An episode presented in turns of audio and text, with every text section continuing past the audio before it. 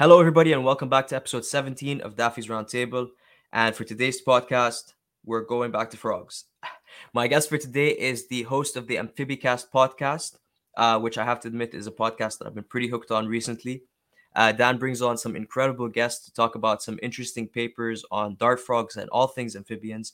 And for today's episode, we're actually going to touch on some of those papers from past Amphibicast episodes. We're also going to discuss Dan's collection and his success breeding epidobates and what he does for tadpole nutrition and all that kind of stuff. Um, and finally, we're going to discuss a species that we have not discussed before on the podcast the Vietnamese mossy frog. So, without further ado, please help me welcome Dan, the host of Amphibicast. Hello. How are you? I'm doing very well. How are you doing? Thanks for uh, thanks for having me on. It's Thank you so much for coming on. Yeah, I'm I'm really excited to do this one. Thank you so much. Um, so I'm just gonna kick it right off. Can you tell us a little bit, first of all, how you got into the hobby, um, and what kind of the species you're keeping? Okay, well, ugh, that's a long story. Um, it always is. I'll I'll try to go. Th- I'll try to go through it quickly for you. As in terms of the hobby, um, the, the, definition of the hobby has changed uh, over the decades because it used to kind of just be the exotics hobby, meaning when I was a kid back in the, the 80s, you know, all the all exotics were generally lumped together. You went to the pet store, you had a couple of species of tarantula, you had a couple of species of snakes, a couple of species of maybe some frogs or whatnot, and that's what you had. So it was pretty much a different hobby than it is now. So nowadays, like the, the frog hobby in particular has become a very, very niche environment where people or even other than that, people are, are devout gecko enthusiasts. Um, you know, certain species of microgecko, certain species of dart frog. Some people only work with Pumilio. So the hobby has has changed. But when I first got into it, like I said, it was a much more general type of situation. Uh, I was probably about 12 years old. So this has been like like the late 80s, like early 90s.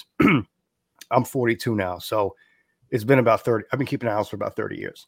Wow. And I, when I was a kid, I started off with keeping newts and salamanders back when you could just keep pretty much whatever you wanted.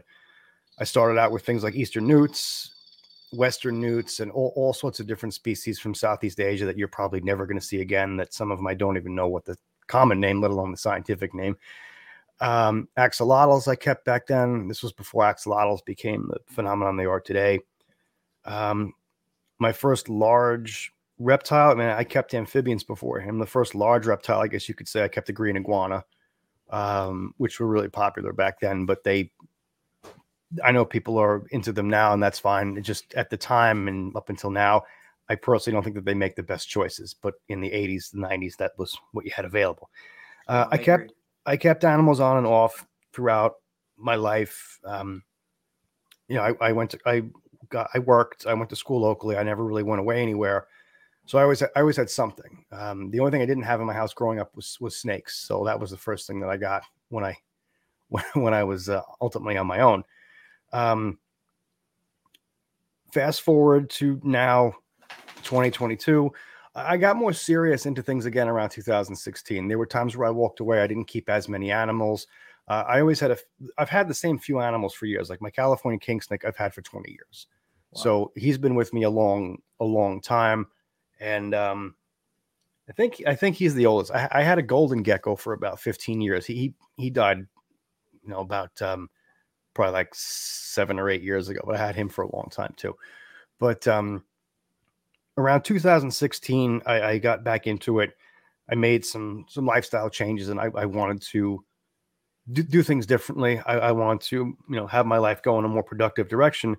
And this just seemed like a good fit. It was always a comfort zone to me. It was always a place that I felt like I belonged. It was a thing that always just brought me a tremendous amount of, of, of enjoyment. And I wanted to kind of reevaluate the way I was keeping things. And rather than getting in that bug where you keep everything, you know, you want one of you want one of everything, right? I, I kind of stopped focusing on that mentality and really more just putting a lot of resources and development into what I already had. I wanted to build nice enclosures. I wanted to build zoo style enclosures, or at least what I thought would be zoo style enclosures, impressive displays. And I, I really wanted to investigate as deeply as I could into the husbandry of the species that I kept And when I was younger, I, I, kept dart frogs a couple of times in the early 2000s with with not a tremendous amount of success. I, I kept auratus around maybe 2003, 2004, but um, I got back into it and I really wanted to focus primarily on on dart frogs. I mean amphibians in general, but especially on dart frogs, just because of their their appeal. They always had this appeal to me. They were one of the first frogs that I ever saw in National Geographic, back when National Geographic was a magazine. I, we got an issue in the 80s and it had Pumilio in it, which at the time it wasn't even Oophaga Pumilio, it was still Dendrobates, something or other. And I remember thinking to myself, this these frogs are amazing. It would be amazing to be able to keep these things. And then fast forward now, uh, I, I, I don't keep Pumilio now, but I have kept Pumilio, and I've kept many different species of dart frogs. And it's just for me, it's just a good fit. It it fits well into my life. I enjoy it. I enjoy the aesthetics behind it. I enjoy the I guess you could call it the discipline that it brings because it does. It, I mean, it's not exceedingly difficult, but um, it's like tending to a big garden, you know, with the plants and and the frogs and just keeping everything up and you know in in decent working order. So that's that. Um, and that was kind of a long, convoluted story, but I've been keeping animals for such a long time. uh, current, awesome. Currently, um, I, I, have a few. I mean, I keep the majority of the species. I, I keep our dart frogs, but I have a couple of odds and ends here and there. I mean, I'm just looking around my room here. Um, dart frog wise, I have three Dendrobates tinctorius patricia. I have two Azureus. I have um, I have three uh, orange Blackfoot terribilis that I got from uh, from Julio uh, Julio Rodriguez by way of uh, Tesoros. I think those three are my new favorites. That's awesome. I've got um, two terribilis mint, which are little, well, not little, they're like my big monsters. I've got a group of Epipedobates anthonii over here. You're probably going to hear them calling. I, have lost track of how many of them I have. I have a lot of tadpoles and grow out now, so they just they are like they breed like crazy. I have um, three. I'm sorry, I have four Phyllobates bicolor, uh, two of which are my second oldest frogs. Those I've had since about 2016. So those I've had a long time, which is, I mean, to me, eight years is nothing, but I guess it's a long time for the frogs. Yeah. Um, I have an I have my Oyapock, who is my oldest dart frog. He's older than the um older than the bicolors. Um, there's a couple other odds and ends. I've got three Theloderma corticale, the Vietnamese mossy frogs, and um, I'm also into, I'm into arachnids as well. I've got the seven tarantulas. I've got um, I'm trying to think what I've got now. Um, Psalmopoeus, excuse me, Psalmopoeus irminia, um, Brachypelma. It's it's the Brachypelma genus is weird. It went from Hamorii to something else so I'm, I'm I'm not quite sure which one I have. If I have smithi or Hamorii.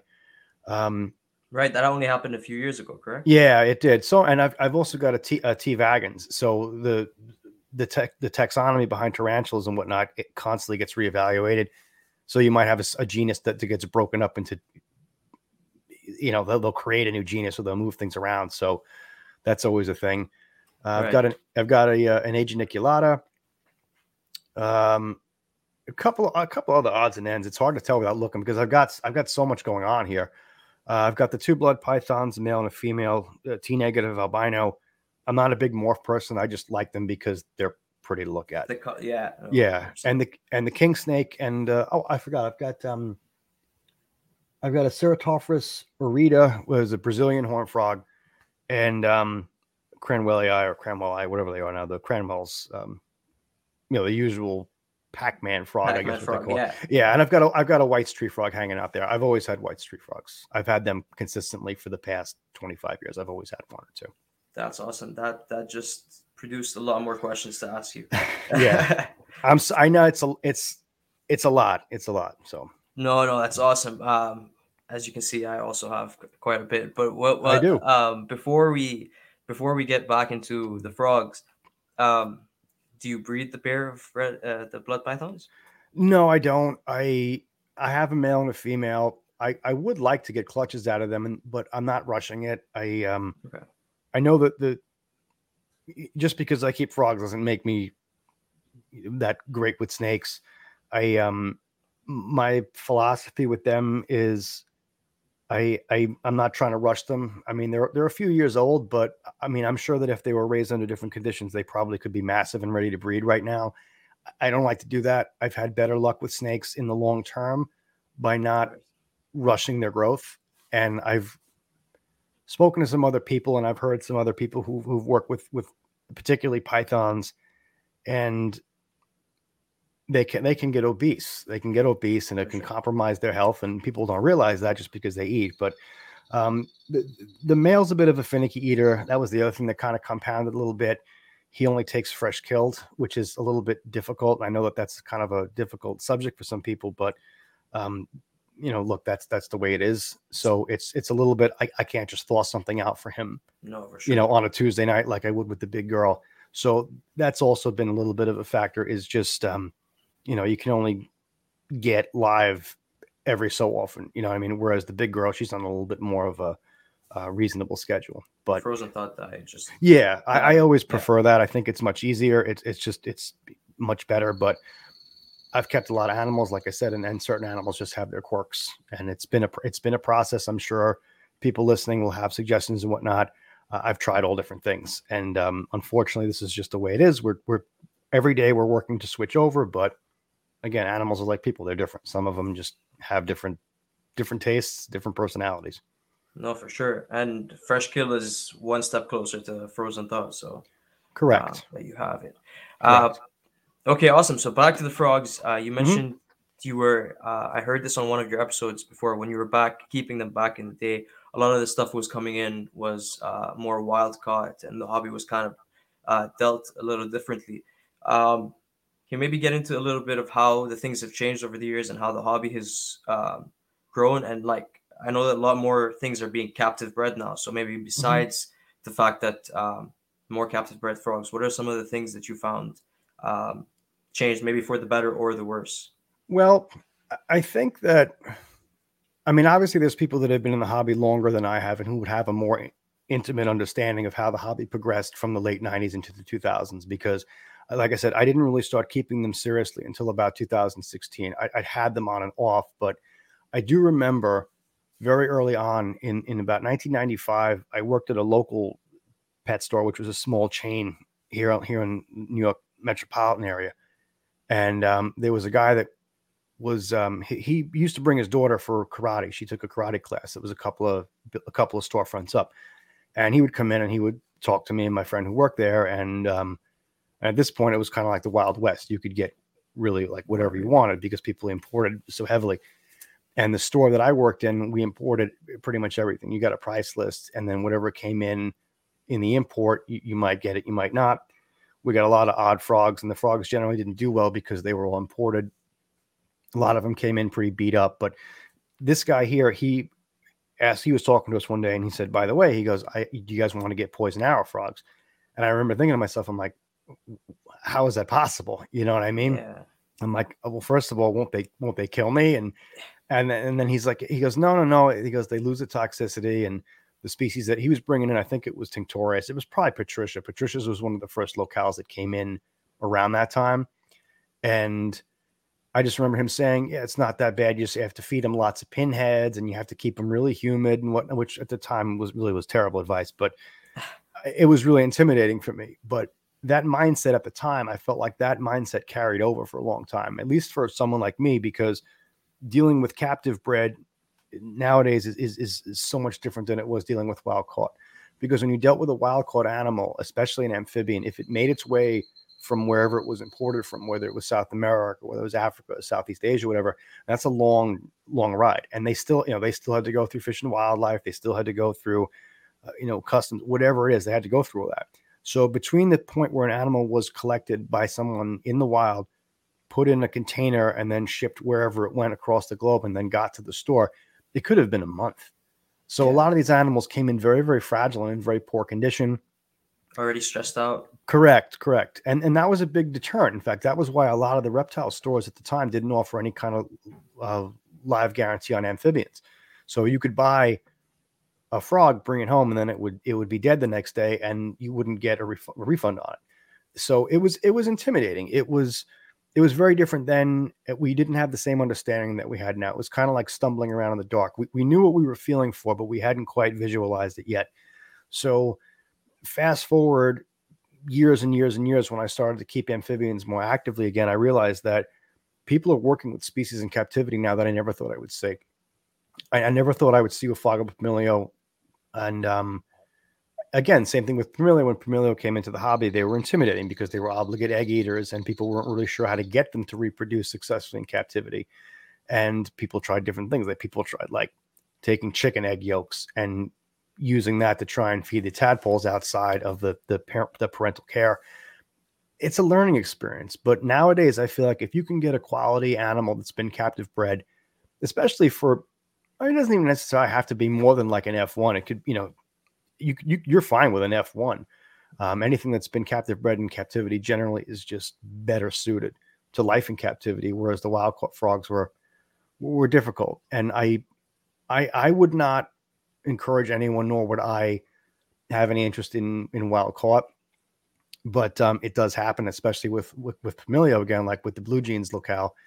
Blue jeans are, are common like crazy. You can find them every everywhere in their in their you know their normal location, but no one breeds them here in the U.S. because it's cheaper to bring them in in massive imports and sell them off. In fact, the, episode you did with with uh, Alex, yeah. Alex Menke, Alex did it. Alex did a wonderful job explaining all that in terms of just you know how people need to work with certain species more so, and then the value of captive bred individuals as opposed to wild caught. But hopefully, wild caught will go away completely. You know whether that's um, and when I say wild caught, I don't necessarily mean imported. There are people who work with species in their country of origin very, very successfully and responsibly. Right. So I want to make the distinction between wild caught and you know what's the term people like to use, like like sustainably sourced, because those yeah. are two different things. Hundred percent. Yeah, I heard you touch up on that a little bit with the um in the Nick Stacy episode on Atelopus, mm-hmm. on how they're kind of only being bred in Ecuador and uh, but in yeah. like a sustainable way. And now that's uh, so it's definitely an interesting thought uh, mm-hmm. for sure. Uh, okay, and then from all the species you keep, for uh, talking dart frog wise, mm-hmm. uh, you see there's a big difference between, for example, like the Tinctorius and the Epirobates. Um, both talking for, for, for, example, like do you find that Dendrobates prefer climbing more than you find the Epirobates, or um, do Epirobates prefer swimming more? Like, did you, did you see the kind of direction of going with this question? I notice a lot of different things, and it's it's interesting because uh, I don't think people really understand the extent to which that these these animals occupy similar niches, but in these these vastly different geographical areas.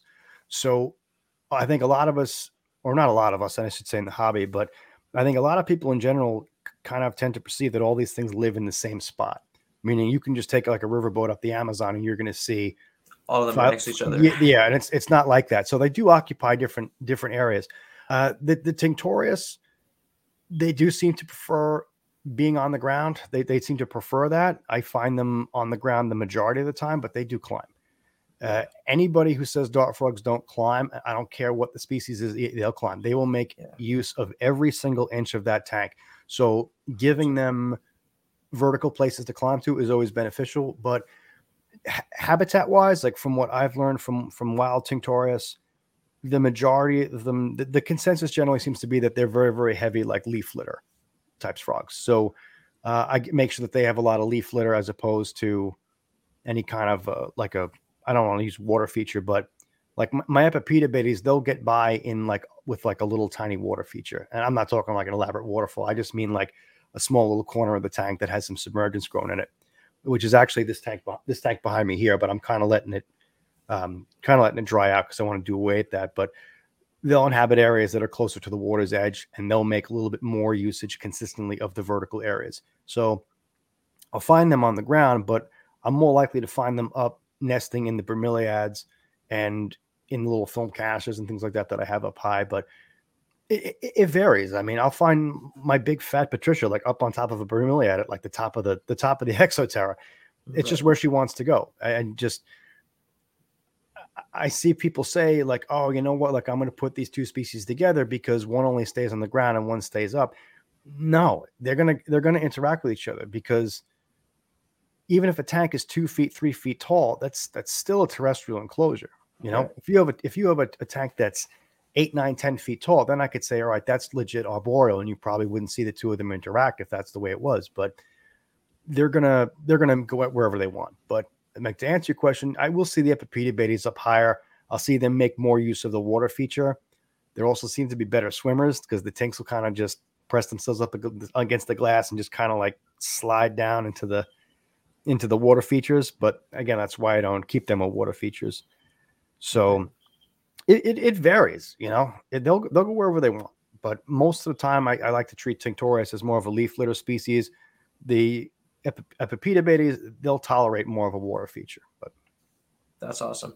I have two species of the uh. I just recently got them both the Ancas and the tricolors.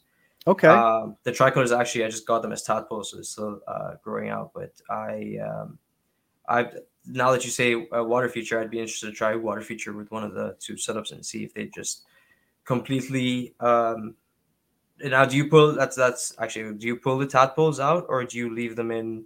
Um, well, they make so many that I I do a combination of both. I let them do I let them do everything themselves. I let them do all the parental care and everything like that. I don't pull eggs. I let them just deposit into this uh, like a 16 ounce deli cup that I keep in the vivarium. It's kind of sits under the misting nozzle, so it'll get refreshed with clean water. And if I need to just do a little water change, I will. But they'll deposit tadpoles in there, and they'll they'll do pretty well considering they, assuming they have the right nutrition. We'll get into that a little bit more, but yeah. I have a, I have a group that I'm running communally and I have I had the first frog. They this clutch was from like November, end of November, right around Thanksgiving, and I have one that just po- kind of popped out of the water. I'm going to leave him in the in the uh, in the in the um, the tadpole bin for maybe another couple of days, and then I'll move him to a grow out. But uh, communal versus individual it's a controversial topic, but f- for these guys, I'd say there's no problem with communal as long as you keep the water reasonably reasonably clean. I use a sponge filter. I have some pothos. I have some Java moss in there, just to keep it from turning into just um you know like a, just kind of like nasty stagnant water. So that seems to work for me. I know a lot of other people who keep Tinctorius communally and have good results. It, it really, I think, it really depends on nutrition and the amount of space and resources that you give them because I found that tadpoles will cannibalize in the absence of adequate protein. And a lot right. of the, the commercially available diets for tadpoles, well, I shouldn't say that. Um, let me rephrase it. I should say a lot of the commercial fish flake diets that people recommend for them, I don't think that that has enough. And w- what I started getting out was I had problems with my Epipedobates. They would go to, they would pop their legs out and then they would die. And then they were gone the next day because the other tadpoles just annihilated them. So I thought to myself, well, what's going on? I figured – you know what? Let me let me add something else. Let me think about what these things are actually coming into contact in the wild because they're not eating fish flakes in the wild.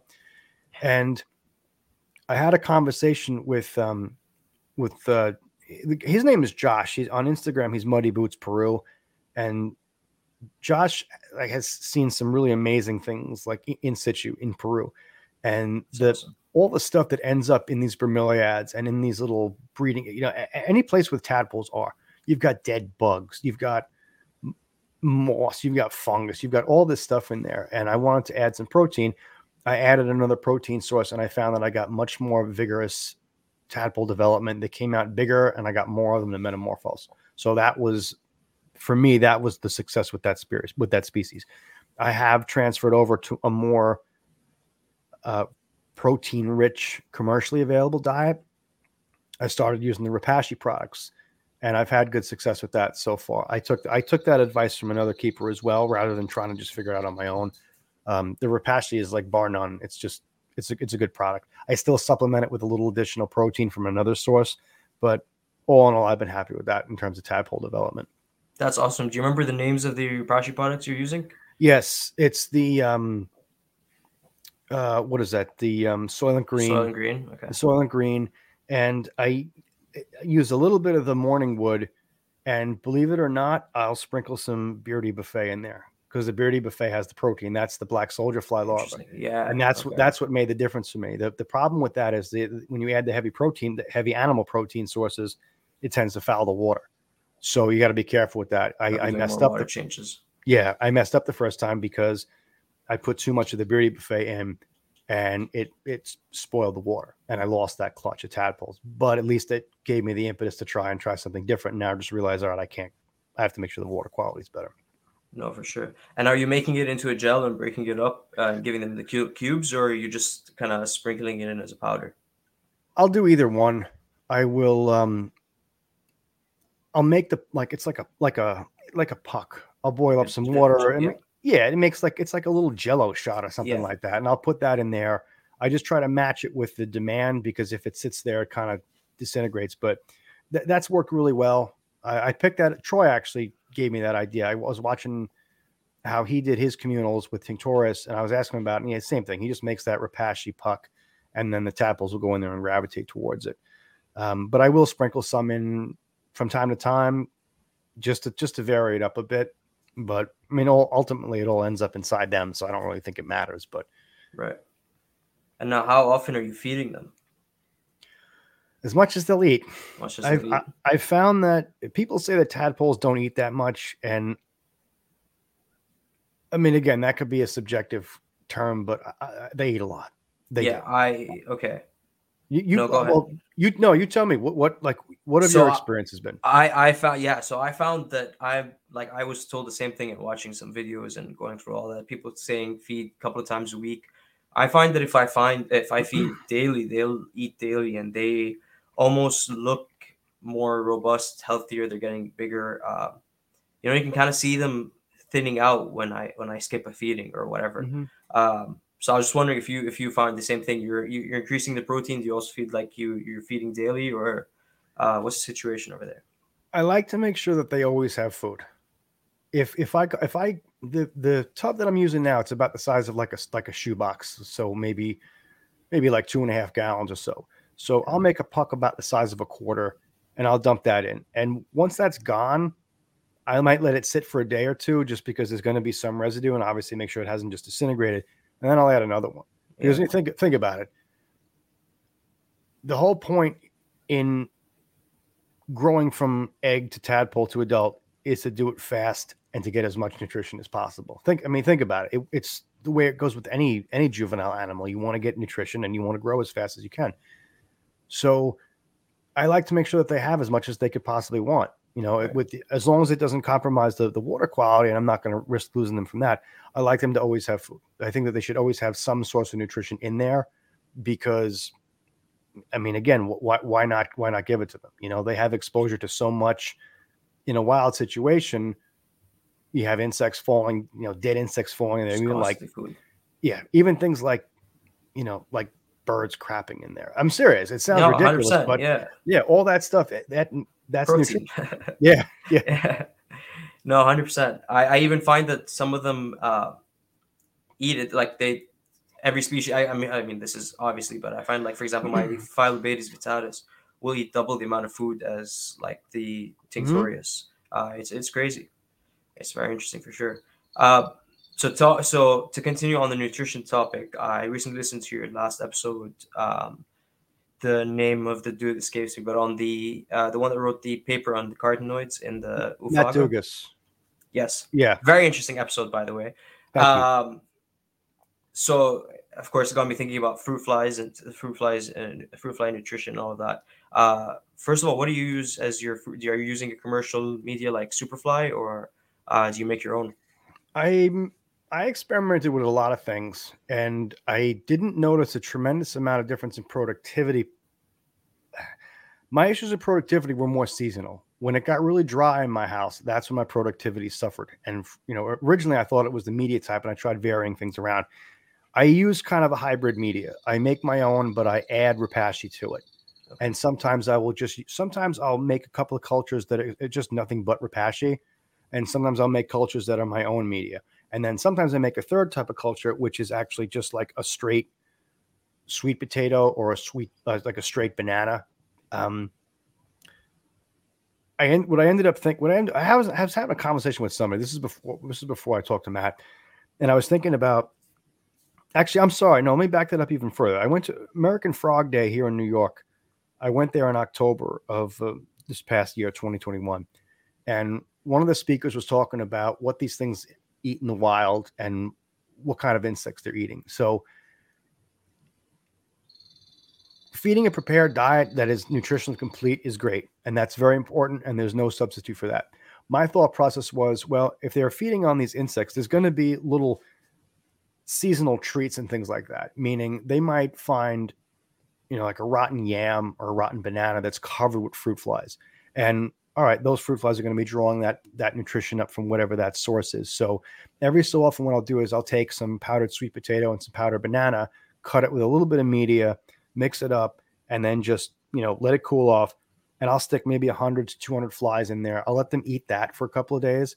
Then I'll dust them and feed them off. My rationale is that they're getting something a little bit different than just a prepared diet because yes, it's it's it's whole. It, it's Repashy's products are great but there has to be, in my opinion, a little bit of variation from time to time. Because remember, I mean, you and I aren't going to eat a complete diet every single day. Right. You know what I mean? Like I, I ate garbage all day today. You know what I mean?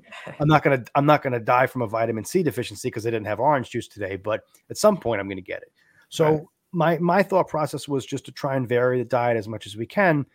Hopefully, you know, hopefully that it will be able to provide a more like holistic, nutritious diet in the in the long term. But again, I wouldn't solely substitute that for a regular, um, standardized, you know, media that you would normally use. That that's nutritionally as complete as possible.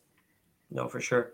And then, um, so in the paper, they're talking about how uh, adding minerals and carotenoids to the media benefited or just increased the reproduction in Oophaga pumilio mm-hmm. correct? Do you think that this is possibly something that can be translated over to other frogs like Ranitomeya, Dendrobates, uh, the other uh, species, or do you think this is? I I don't see any reason why not to. The the, the scope and the scope of the paper was um it was focused primarily on pumilio, and obviously, I, I don't have anything to support yes or no whether it, it would it apply in the same way to other species. Sure. But what, what we do know is that organisms need carotenoids to, to function for a number of processes. So, uh, do I supplement my other frogs with a carotenoid supplement? Yeah, I do. I, um, I, I like to vary my supplementation because, like I said, you, you know, yes, giving a regular supplement every single day is good, but there are certain times where you know they're they're not going to get a, a, meal that's going to be very, very high in one content. It might be higher in one than the other. So in the end, the law of averages, things will hopefully pan out. So I'll supplement with carotenoids maybe like once a week.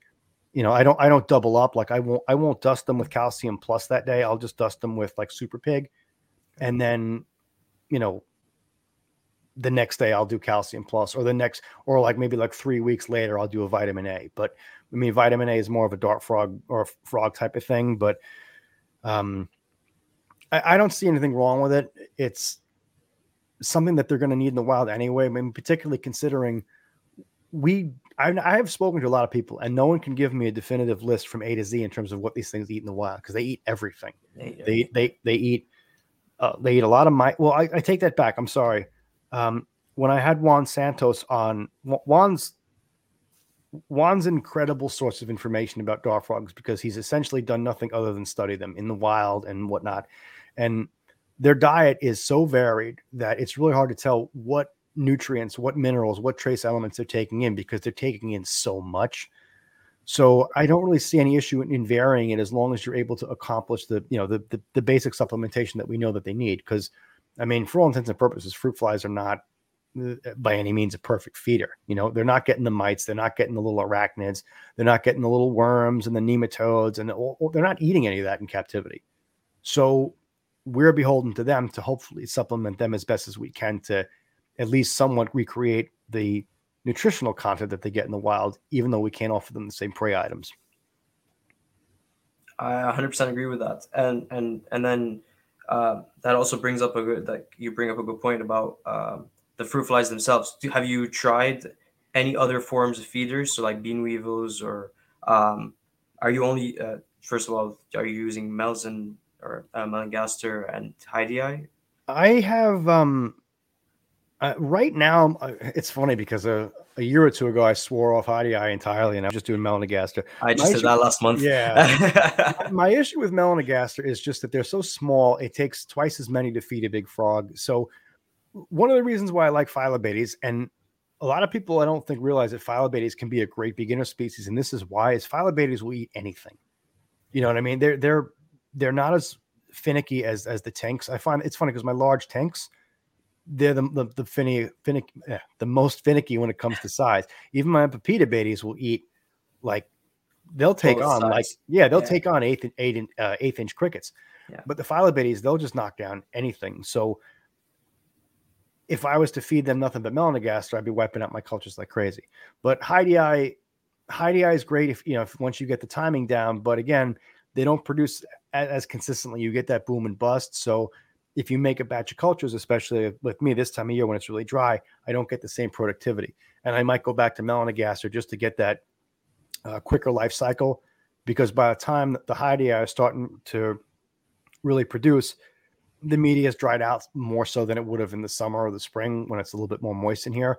So at least with the melanogaster, you can get them out in like two weeks as opposed to three. But again, it's it's like it's you really can't go wrong. It's it's six of one, half a dozen of the other. But right now, I'm only working with hydei. What, what about what about you? What's your preference?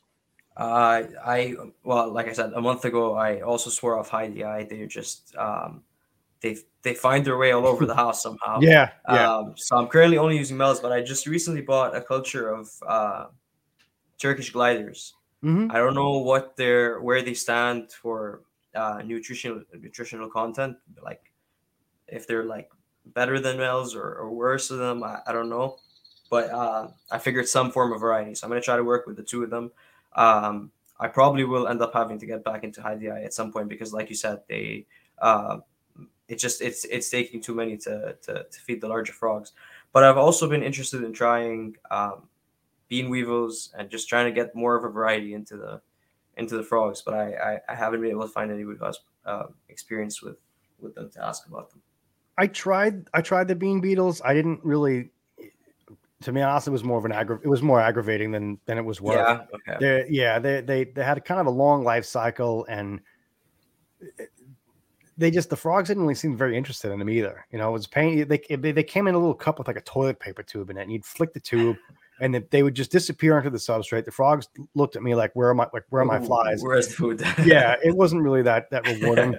As an Okay. alternative, I I don't like I don't like pinhead crickets at all because you buy a thousand of them, they show up, half of them are dead, and the other Dead, ones are just like um but banded crickets I think are a great supplemental food supply or even a primary food supply for like the larger ones like my phyllobates. I try not to even feed them fruit flies at all. I try to feed them uh, band, banded crickets. Yeah, I'll get like I, I'll get like maybe like a thousand quarter inch banded crickets, and my adult, my terribilis, my bicolors, they'll they'll just they'll hammer them. They're that's they'll eat nothing but that, which is good because it's a more filling meal for a larger frog. And you can gut load better.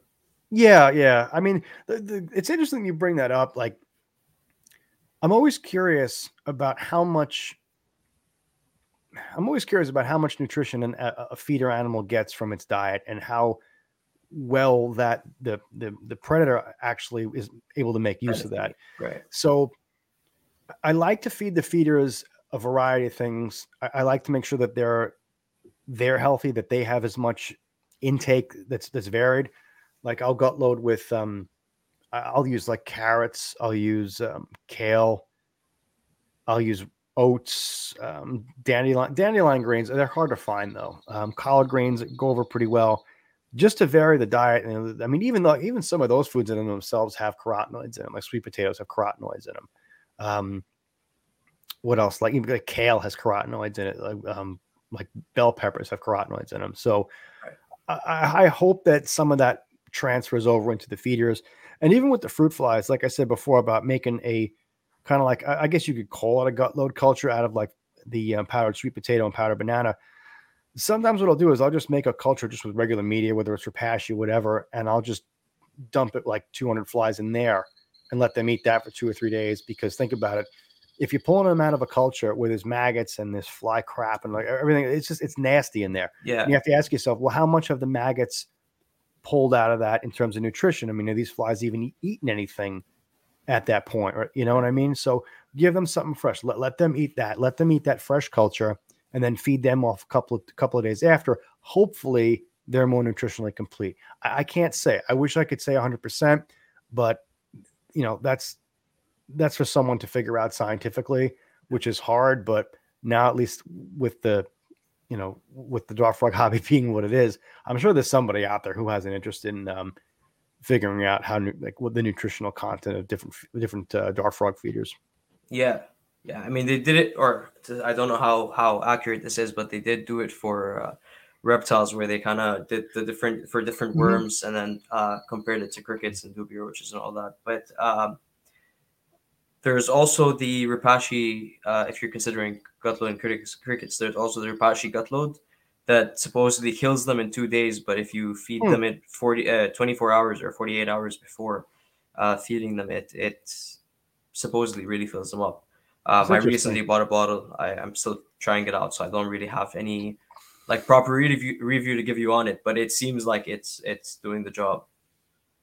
I've I've never used it. I just generally use like you know, if if, if I'm cutting up a zucchini, like the end, the yeah. end, the two ends, I'll I'll give that to the insects. Yeah. Uh, yeah. I keep I keep a dubia colony too. I forgot to okay. mention that I keep a colony of dubia roaches that I've had for I don't know eight years. That's awesome. And those off those I'll feed off too as well. Again, I, I but I like them to have a complete diet. I, I, don't necessarily use one different thing. I'll vary it up. But um, the interesting thing about Repashy products, and not a lot of people know this, is that a, a lot of those products were actually designed for frog production. So I, I don't I don't want to quote anything that Alan has said. I've heard him do other interviews where he discussed it. So the general consensus is, and again, I don't I don't want to misquote anyone or anything like that, but a lot of the Repashy products were actually designed for tadpole production, specifically like species like White's tree frogs. Mm. So the idea was to get tadpole development to to go over very well. The problem is not a lot of people were breeding frogs at home. So those products, I'm going to assume, had to be marketed to a different audience, like like fish, for example. Right. So people who have fish that are detritivores would need a similar, you know, similar food to source. yeah. yeah. But it's I don't think it's a coincidence that like Repashy's products work so well with frogs because they were designed they were designed for frogs. For you know frogs. what I mean? That's and awesome. they just happen to translate well into into other into other niches. But again, I, I don't want to I don't want to quote or, or, misquote anybody on that but I've heard a couple of interviews that Alan Repashy did and just the whole process that went behind it. So again, if, if I'm wrong, I, I, I apologize, but that was no, what I that was what I heard in the interview. What what you said makes a lot of sense though. You're right. It's uh they're a big hit with all uh, with all frog products. Actually, I'm, I just saw the reflection of this one sec. Sure.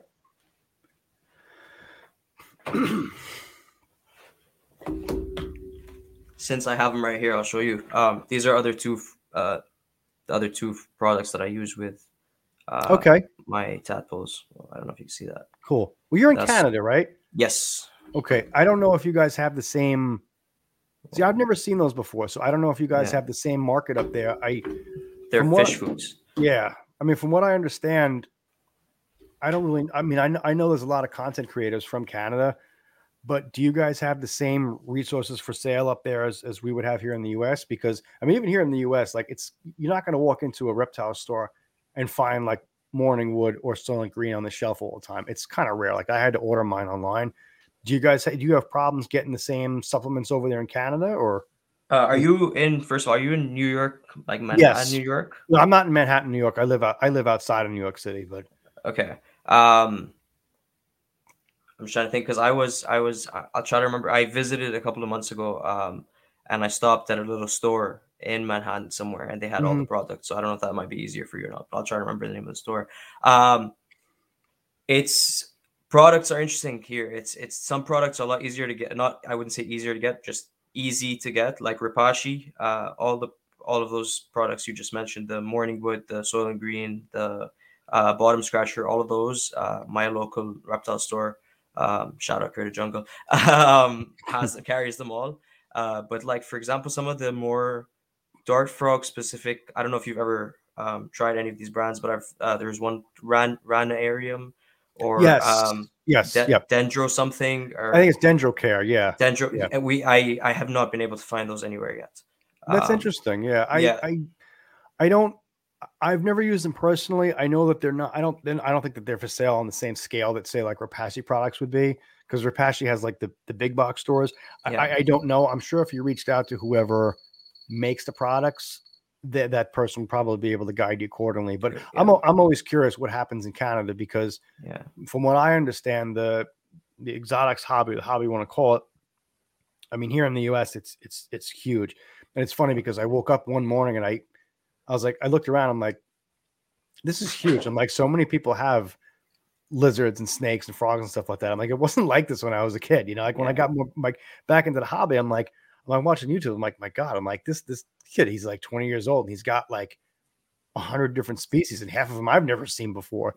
So I'm always curious about what it's like in different, you know, in different parts of the world. So and I heard I heard Canada, the herp community in Canada is kind of small compared to the US. But I mean, you tell me if I'm wrong. And no, I, I would definitely agree with that. Compared to the US, it's much smaller here, and um, the actual animal prices, like the frog prices and the reptile prices, are, I, from what I'm understanding, uh, are much higher than what you guys have.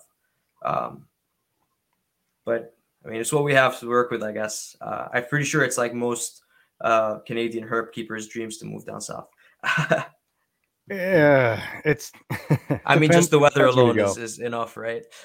Um, yeah, no, sorry, were you about to say something? No, no, no, no. I, it's it's the grass is always greener on the other side. It's interesting because a lot of Americans look up at Canada very covetously, and I've, I've, I've I, have a lot of friends up in Canada who are other content creators, and they'll tell me about what they can and they can't have, and I'm like, oh, you know what? I'm happy where I am. I'm, it's not. yeah bad." exactly yeah that's that's another thing i've, I've discussed this uh i uh with uh people before on the podcast but it's um bylaws are crazy here there's, it's uh, like every city has its own bylaws and here in ottawa where i am it's it's it's horrible it's it's crazy stuff What I think is it Montreal where phyllobates is illegal. i don't think so There's Uh, one. I know there's one loca- There's one location up there where I think phyllobates is illegal for being poisonous, but they're not poisonous in captivity, so kind of became like a laughable matter. i Do you know which city that is? I I don't. I'm gonna have to. I'll look into that and, and get back to you. But I don't think it would be Montreal because they have some of the loosest uh, restrictions. Okay. So um, I, I I mean I, I I I would assume it would be actually Ontario that would do something like that. But I, I don't think we have any. I mean I have phyllobates. So um, Sorry, I, I didn't mean to. I didn't mean to put you on the spot. no no no right. problem at all. I'll, I'll I'll have to look it up and get back to you because that's Mm-hmm. just that's hilarious. Um, all right. So I have I do have a few more questions for you. Sure. if, if that's okay. Yeah. Mhm. Um, so on a lot of your episodes, you're you're um, constantly bringing up very interesting papers and uh, researchers. So I ask you a little bit about like frogs and science. How do you find these papers? Um, do you follow specific people that are just releasing this stuff, or um, how do you go about keeping up with all the latest research to do with frogs? I. I'm trying to think of the best the best way to explain it. Um, when I started the show, I, I let me let me just back up and I'll I'll I'll I'll answer this as best as I can. Yeah, no, yeah, When, when I started the show, I started the show for a couple of reasons. I started it number one because I I during early 2020 here in New York, COVID was was was bad. It was it was real scary, and I was at home and I was thinking to myself, you know what? I, I have this time to do something constructive. I want to be able to create something that I that I like. And podcasts, I always had a, a love for podcasts. But I thought to myself, you know what? Like, what am I going to do here? I'm like, all right, I, I'm really immersed in this whole frog world, but I have questions. There's things that I want to know. There's people that I want to talk to. I want to pick other people's brains, and that was in part why I wanted to show, wanted to start the show. So when I look for a guest, I look for a couple of different things. I look for something that is either new and unique. I look for something that is well established, meaning like the the the the paper that I did with um the excuse me the episode about with, with carotenoids. I mean that paper came out in 2013, right. but it, it had a, a resounding effect on the hobby for, for years in terms of people's uh, understanding of supplementation. And he didn't even know that he because he wasn't really in the hobby. He did research.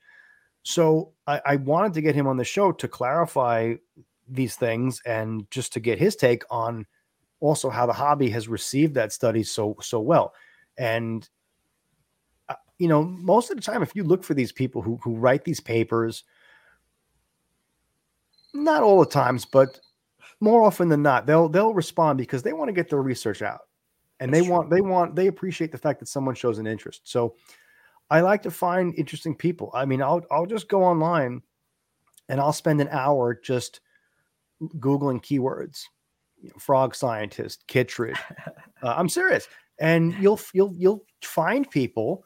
And you look at that person's publications, and you read. I'll, I'll read a couple of. I mean, I can't read every paper, but I'll read some of the abstracts. And if I find something interesting, I say to myself, well, look, ra- rather than have to read this whole abstract or read this whole paper, let me reach out to this person, have the person come on, explain the research, explain the paper, and there you go. Because I feel like a lot of people don't always have access to this stuff. And it's it's a lot easier to get it straight from the source. So that's how I source those types of episodes. And I, I reach out to a lot of people. I mean, this is this is like a constant, this is like a constant thing, you know. I mean, because you have a lot of people in the scientific community who just aren't comfortable doing this, which is which is fine. Sure. I'll get people will say, "Well, I'm not really interested, but I'll refer to you to my colleague." And more often than not, like I said, people are interested. So th- that's that part of the show. Like I said, I had this, I had this ulterior motive because I, I wanted to learn more. I wanted to know what these things were, and at the same time, I also wanted to fill a gap that wasn't there because when I started doing this, and even till now, there were there were no amphibian podcasts. There There's a lot no, of yeah. there's a lot of reptile podcasts out there and a lot of different types and i i i was inspired by certain by a certain kind of mode or whatnot which i kind of based mine around i just i like to keep it high level and i like to have new content as, as much as i can and i like to have to vary it as much as i can too because look talking about frogs is great but if, if i come on and i just talk about dart frogs every week it's it's not going to be interesting after a while so Sure. i want to be able to shed different angles on it like doing an episode about batrachotoxin, you know, with a scientist who isn't even a frog person, but he synthesizes the toxin. To me, that's interesting. And I get good Super feedback from, yeah, I, and I get good f- feedback from the listeners because they seem to enjoy that. So I'm not an expert. I'm not the go-to guy. I just like to think of myself as a custodian of all this information. That's my attitude towards it.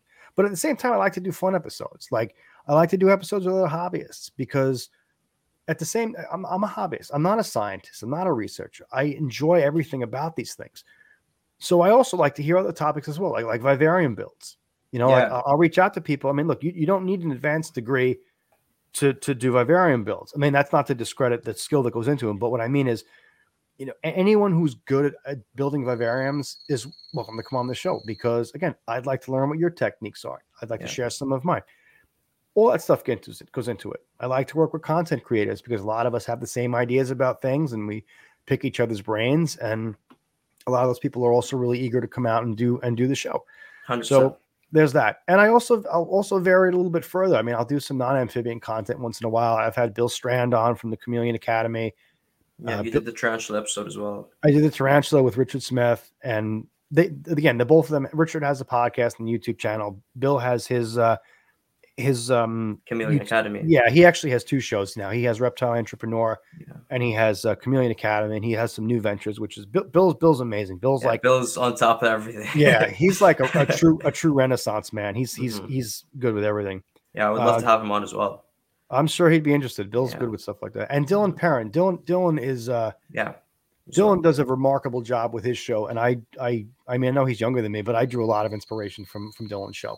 likewise. Yeah. and um, there, there's a lot there's a lot of other good podcasts out there i see a lot of new shows coming out but um, you know the amphibian niche needed to be filled and i felt like it was a good way to do something productive and you know here i am like 70 something episodes later and it's it's it's doing well but Yeah, uh, no, for sure. When I first started listening to podcasts, the the first few that I found were the herpetoculture podcast guys, Mhm. and then Animals at Home, uh, Dylan Perrin, and it's before I discovered any anything else. And for like a year or so, I was just uh, looking for some form of dart frog content, and then I gave up on it. I was like, clearly nobody's making this stuff on here. And then uh, maybe like a couple of months later, I started hearing about your podcast, and I went to check it out, and I was like, how is he already at episode like forty something? And I I completely missed out on all of this. So it was it's not it was- easy though it's Oh, not, no, it's not easy yeah, no, for sure. It's it's uh a good job and thank you for filling the niche because it, it, was definitely needed. I, I, well, that's that. that's kind of you to say. Yeah. I um I, I appreciate. Uh, look, I'm I'm a regular guy. Like I said, I'm not some crazy expert on everything like that, but I, I appreciate the input of guests and I appreciate the input of listeners. And I I honestly, I'm honored that people enjoy the enjoy the content as much as they do. I, I yeah. looked at some statistics a while back, and this year the show it, it, it I mean, podcast, as you know, isn't a, a huge. You're not going to get it. This you're not going to get a YouTube audience on a podcast unless yeah. you're like like Joe Rogan or someone who's like a really like famous podcaster. Um, sure. I mean, I, I, you know what not to in whatever, but I know he's kind of controversial. But but the point yeah. is, it's not you, to get a podcast audience on par with like YouTube is not very very common. So the stats that I looked at though were very encouraging, and I just I was I was proud of myself for it because um, you know a lot of people seem to be consistently interested in the topics, and as long as people are interested, I'll continue to give them content. Yeah, I yeah, um, looking forward to future episodes for sure. Thank you. Um, awesome. So um, w- moving on from the frogs and science topic, um, and before we we close everything off here, sure. um I do want to talk about some of the other frog species you have. Mm-hmm. So you said you have the whites and then the uh, mossy frog care. Mm-hmm. Um, do you mind if we touch a little bit on on, on yeah those species? No, I, I, get sick of talking about dog frogs. I awesome. like the species. Okay, awesome. So um, the white tree frogs. Mm-hmm. I've been here. There's been like uh, I've been reading a lot of arguments recently, or I, would, I don't know, arguments, discussions, or debates on um, how wet they really need to be kept. Mm-hmm. So do you have any opinions that do you keep yours a little bit on the drier side, uh, or do you keep them more like more heavily humid, like closer to dart frogs, or or what's your opinion on that? The problem with white tree frogs is the same problem that you have with certain other species today, like ball pythons, is that they're tolerant of a wide range of conditions. They're tolerant, meaning okay. they don't die. Yeah. But should they be thriving. in those should they be in those conditions? Not necessarily. So, you know, my dart frogs, if I don't have the parameters right, they're not going to last very long. You know, I mean, a couple of days, if it's too dry in there, a couple of days or a week, they're going to stress out and they're not going to be there. Whereas with a white tree frog, they'll live for a while if they're too wet. They'll live for a while if they're too dry. And you don't necessarily notice it unless you're really looking for it. So I, I took my care advice from someone who had worked with them for a really long time. It was Jay Summers. And um, I had I had kept them I'd kept them moister when I was young, and then I started keeping them drier and drier as time went by. And then what I ended up doing was like Jay and I were talking, and you know, he recommend he's like, look, he goes, I keep them the same as my um the um Phyllomedusa sauvagii, which is the waxy monkeys, because these things bask. They don't live in these super moist, swampy areas. I mean, the same thing with dart frogs. Dart frogs don't live in a, a swampy, soupy mess. Yeah. But I keep like right now I'm keeping mine warmer. I have I have a basking spot of like like 95 degrees. I mean, I have a night drop. It gets down to about maybe 68, 70 here at night. It's got the basking spot. You know, a supplement I feed well. And since I since I've kept him hotter and drier, he's just a healthier looking frog. He's more active, he eats better, he has a better feeding response. And it's more consistent with what you'd expect to see them in, in, in the wild in Australia because these things will bask. I mean, you don't want to cook right. them, you don't want to roast them constantly, but I, I see a lot of people fall into this this pattern where it's a one size fits all approach. And I think that that's the attitude with the frog hobby that has to change is because you can't keep all frogs the same. And that's a vestige from when I started out in the hobby because people thought that every frog had to be kept super duper wet because it was a frog. Yeah. Well, no, it doesn't. I mean, yes, many frogs, and not all of them, have lives that are partially aquatic. They have, you know, they lay eggs in the water, the tadpoles develop, and they emerge on land. But it, again, it, it's they, they don't they don't live the same way as as every other frog species. You know what I mean? I would never keep them the way I keep my mossy frogs. I keep my mossy frogs around 68 degrees in a paludarium with with no ground feature. My white tree frog, I keep it more consistent with what you'd expect where they came from. Warmer, drier, you know, it's like a I guess kind of like a scrub forest type situation. You know, I'll offer some seasonal variation. I mean, I'll let it I'll let it get a little bit moister in there from time to time, but I've noticed mine to be healthier with a warmer, drier climate than with the um with the cooler and wetter So I think that that's where a lot of people fall into mistakes is they they worry too much. You know what I mean? You think if I don't like, well, if I don't go, uh, even though the, the the the idea is not necessarily correct, if it's been around for a long time, people still go with it. You know what I mean? So you, you have to constantly reevaluate your husbandry. You know, I re- reevaluate mine. You know, if I'm curious if I'm keeping an animal correctly or not, I, I make it my business to find out. And if I'm doing something wrong, even if I've been doing it for 20 years, I want to change it. You know, so like I said, I, I spoke with Jay. He recommended doing this.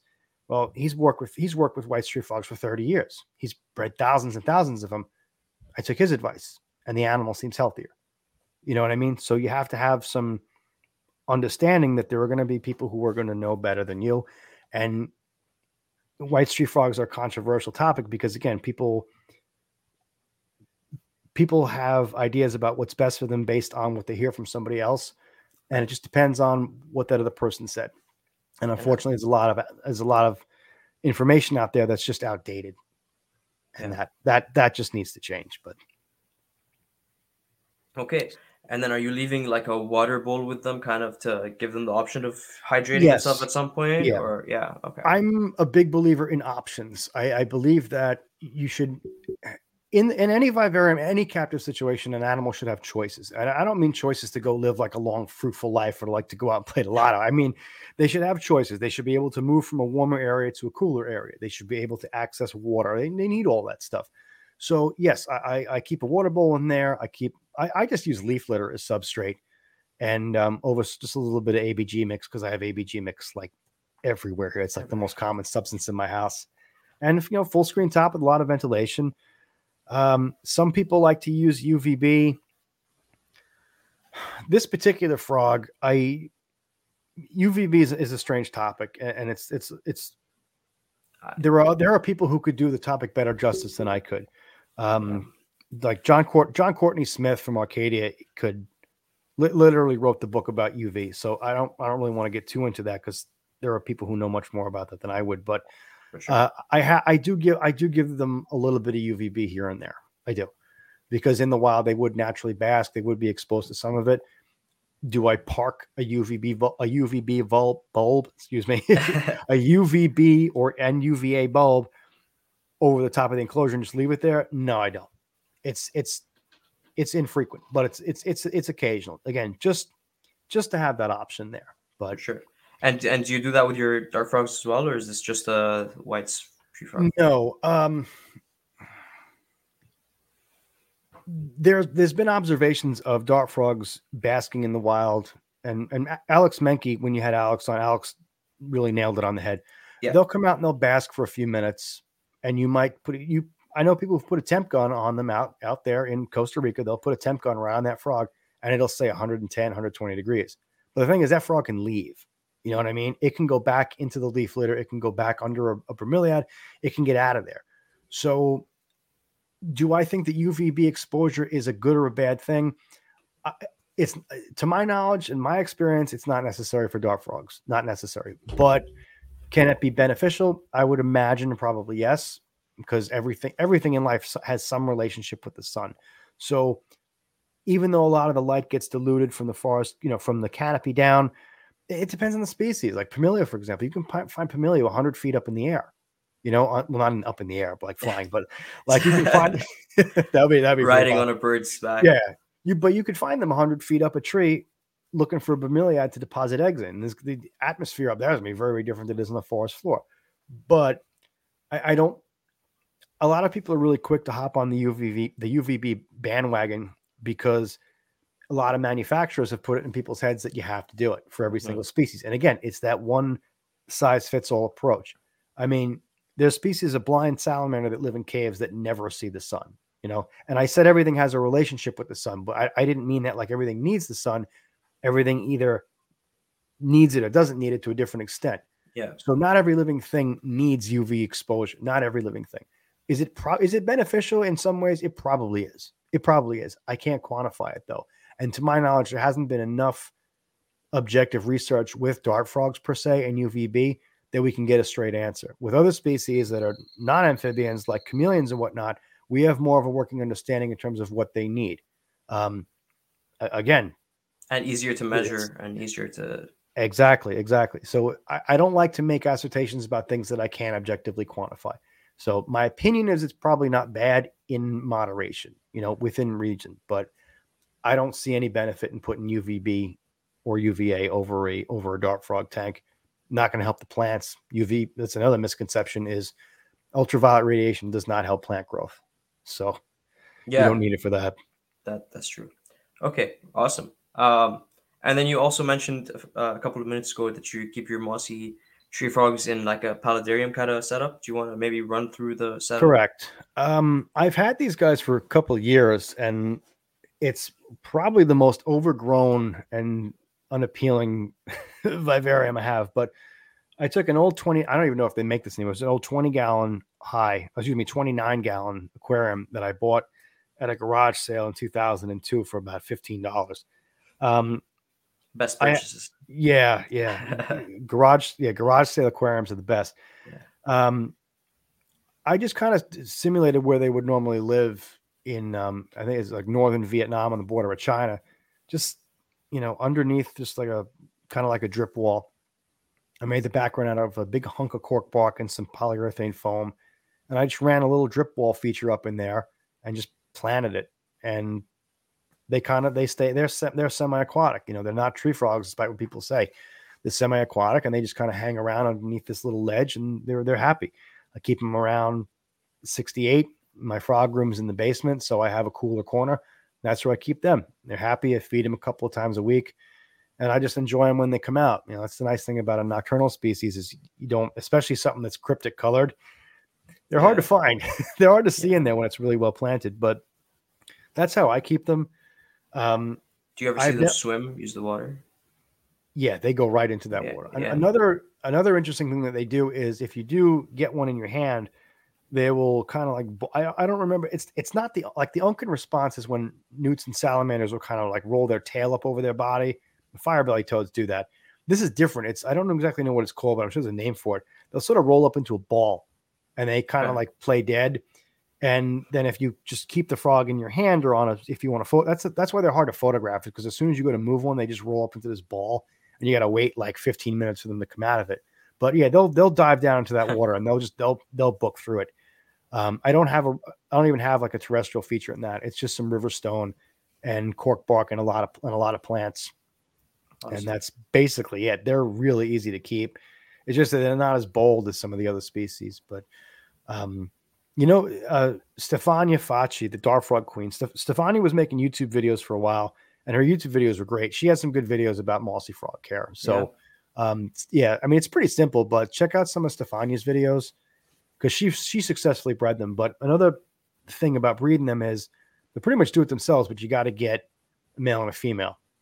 And you don't know if the difference is sex. Which yeah. it's they're they're they're skewed, so they're like they're they're sex ratio, females or I believe they're skewed towards males. I, I I'm gonna have a conversation with someone because it's it's been a long time since I've talked with someone about it, and it's skewed one way or another based on the the the temperature. And I believe that the temperature difference is only like a couple of degrees, but from what I understand and my experience has been, it's hard to get a male and a female together. If you do, you'll probably have success. And from what I understand, they're pretty easy to breed. But um, again, it's just getting that pair or that trio or that group is is it's a coveted thing. So right now I don't I don't have it. It's just it's it's not on my list of priorities to, to try and get a breeding group out of them because there's enough people that are doing it right. already with success. I they don't know what really needs mine. That is that is super cool. They're um even if they're cryptic, they're definitely a very cool species that I've uh, they're they're beautiful. Yeah, everything looking into them multiple times there it's it i mean again if if your vivarium is really really overplanted and dense you're not really going to see them but mm-hmm. when you do it's very very rewarding and they make if you can get a camera in there on them without moving them out they're very very photogenic I, have gotten some really good pictures of mine it's just that if you take them out and you want to photograph them in a controlled situation then they can be a little bit tricky but when you do see them they're really pretty i, I like that i like animals that you don't see i like yeah. when they come out occasionally like like the, the tarantulas i like when i'll come down here and it's dark i mean i go to bed pretty early but i'll come out here after lights out and everything's out and to me it's that's really enjoyable because you get right. to see this whole other world that just disappears during the day but and they call too. They have this really sweet call. It sounds kind of just like a just like a like a short little chirp, and they have this ability to almost throw their voices. So I'll walk downstairs and it'll sound like one is like right near me. I don't know how they do it, but it'll sound like there's one behind me. I'm like, wait a minute, how is this happening? And then you know, yeah, I'm yeah, I'm serious. You you get them and listen to them call. They'll call like right after lights out, and then they'll call during the night and sometimes early in the morning. And you'll swear that there's like one like on your shoulder. I don't know how they do it, but they That's do. That's crazy. Yeah. Maybe bouncing off the walls or I, I, don't know, like like like echolocation, like bats. I, I don't know. That's just nothing surprises me anymore. Nothing surprises me. That is awesome. Well, okay. Uh, I think I'm about out of questions. Uh, I want to say Dan, thank you so much for coming on. First of all, uh, can you let everybody know where they can, uh, first of all, find the podcast and then find you? Sure. Um, the the best place to find the podcast would be Apple Podcast or Spotify. This the show is I publish every I generally publish every Friday, so you can expect a new episode every Friday. Uh, if you Google Amphibicast, you'll be able to find the Buzzsprout site, which is a site that I host on. That will have all the episodes on it. But any any podcast player, you should be able to find it pretty easily. And um, I, don't have I don't have a website up as of yet, although I, I am looking to convert some of the episodes to another media. I'm considering converting some of the audio to YouTube, but I'm yeah, not quite sure. I'm not quite sure I want to do that because honestly, I mean, I'm actually a pretty camera shy person so I don't do video of my own. I mean, I'm happy to do stuff like this with you. I mean, thank you for thank you for having me. By the way, I appreciate it. But thank you for coming um, on. Seriously, I'm yeah. more of an audio person, so that's how you that's how you're gonna find me. And uh, you can follow me on Instagram at Amphibicast. That's the only social media platform that I have because, like I said, I'm not much of a social media person. No, it's awesome. It's it's it's the one that matters the most uh, as far as I'm concerned. So uh, yeah, you're definitely in the right place. yeah, agreed. No. Uh, well, Dan, thank you so much once again. Well, thank um, you for having me. I appreciate it. Well, I'll have you. Yeah, I gotta sure. have you on my show one day. We'll talk about how you got into the hobby too. I would absolutely love to. I'm I'm ready whenever. Uh, cool. Absolutely. Sure. Yeah. And then yeah, and I'm uh, Daffy's Reptiles on Instagram and all social media platforms. I'll leave both mine and Dan's information in the show notes. Um, thank you all for watching, and we'll see you next time.